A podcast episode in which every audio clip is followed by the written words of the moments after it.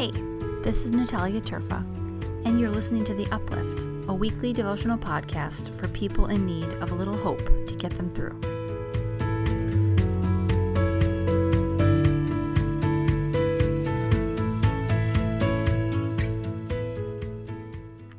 Hey uplifters, today's verse is from 1 John chapter 4 verses 7 and 8.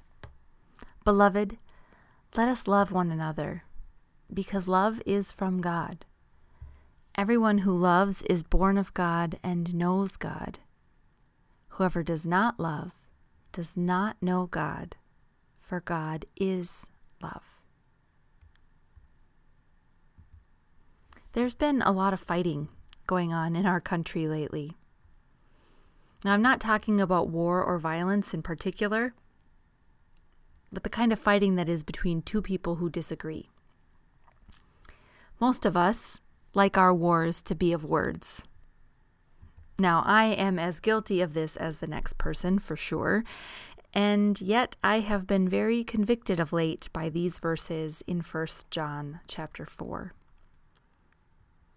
I find them very convicting when I do an exercise in taking these verses and looking at them backwards. To do that, we start by asking someone or yourself Do you think you know God? Do you think you are born of God, as the text says? So let's pause here before we answer and look at that word, born because the Greek word there simply means that we are from God or even a part of the family of God, or as I might say it, a child of God. Then the question becomes Do you think you are a child of God? See, I would answer this with a resounding yes. I do believe that I have some knowledge of God and that I am a child of God. So then the next question, based on my answer and those verses, might be Do you love others with the kind of love that God has for you? And this is when things get tricky.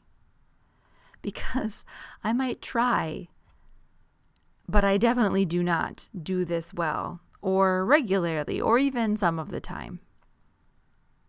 God is love, John says. So then anything that is not love is not God. When I don't love, then I am not acting as or being a child of God. Ugh, that is hard to hear and hard to read and hard to say. When things devolve into name calling and vilifying of the other, it is good to remember that only love comes from God. All that other stuff, that is not love. So it cannot be God. And that is helpful for me as I try to discern what things in the world right now are God and what things are not. Line it up, hold it up, compare it against love. Does it look like love? Yes. Then it's God. Simple? Yes. Easy? Not so much. But it is worth the effort and the work to remember what God is about and what I also have the choice to be about each and every day.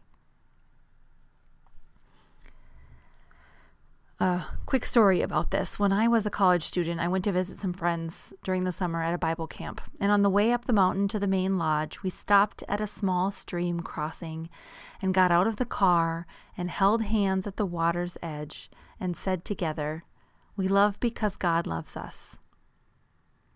I won't ever forget that moment, even though it's long past and it was only a second but it felt like a rededication, a reminder of what we are to be about as we move through each week and day and time and place. Why do we do this? We love because God loves us.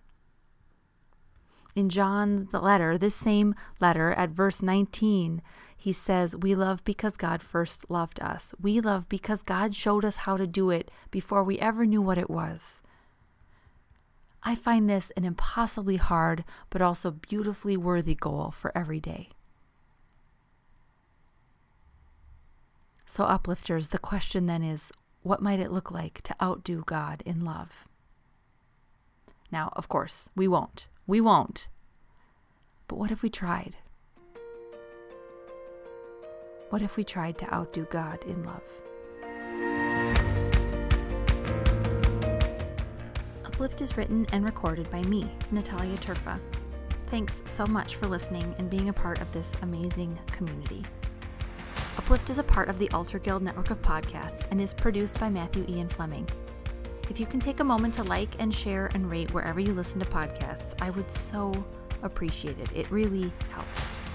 If you have a comment or a question, or you just want to talk about God or faith or life, you can connect with me anytime on Instagram, Facebook, and Twitter. And you can find more about me or the weekly Uplift at upliftlife.org.